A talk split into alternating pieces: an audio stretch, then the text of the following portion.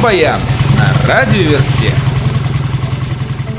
11 ноября шведская группа In Flames, работающая в стиле Melodic Death Metal, планирует презентацию своего нового альбома Battles. Как рассказал журналистам вокалист группы Андерс Фриден, музыканты хотели сделать что-то новое, отличное по звучанию от классического In Flames, к которому все привыкли.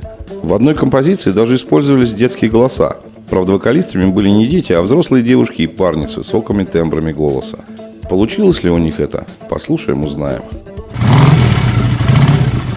Группа «Не спится» выпустила мини-альбом «Другая сторона» с тремя треками.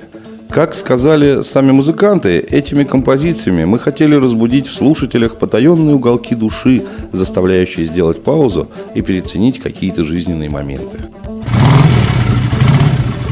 На 10 месяцев Черногорский суд обезглавил группу «Коррозия металла», заключив Сергея Троицкого, паука, в тюрьму. Его обвинили в поджоге чужого дома и побеге с места преступления.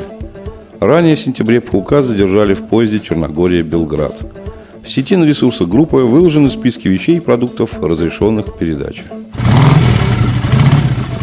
Пока Калинов мост собирает с помощью краудфандинга деньги на юбилейный альбом, коллеги по цеху выпускают каверы на песни группы для трибюта – Кинчев перепел «Честное слово», Бутусов «Терпкую Камчатку», Шахрин «Сансару», а омские рэперы группы 25 дробь 17 недавно выпустили «Сибирский марш». Для этого Андрей Познухов, бледный, даже написал дополнительный куплет.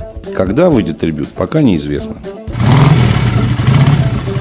Закончились сборы средств на запись нового альбома группы «Луна. Дивный новый мир». Музыканты планировали собрать с помощью краудфандинга 700 тысяч рублей, а собрали миллион триста. Может, попросим их выпустить сразу два альбома? 29 октября в легендарном клубе Money Honey питерская группа Time Tyler презентует свой новый альбом «Капитан». В программе также примут участие электрические партизаны, Алексей Рахов и группа «Снега», Валерий Горшиничев, экс-вокалист группы «Союз» и «Земляне». Иван Демьян и группа 7Б к своему юбилею выпустила документальный фильм «15 ветреных лет». Режиссер Юлия Нагорная. Премьера фильма состоялась еще весной на концерте группы в московском клубе «Йота Спейс». Рок-баян на радиоверсте.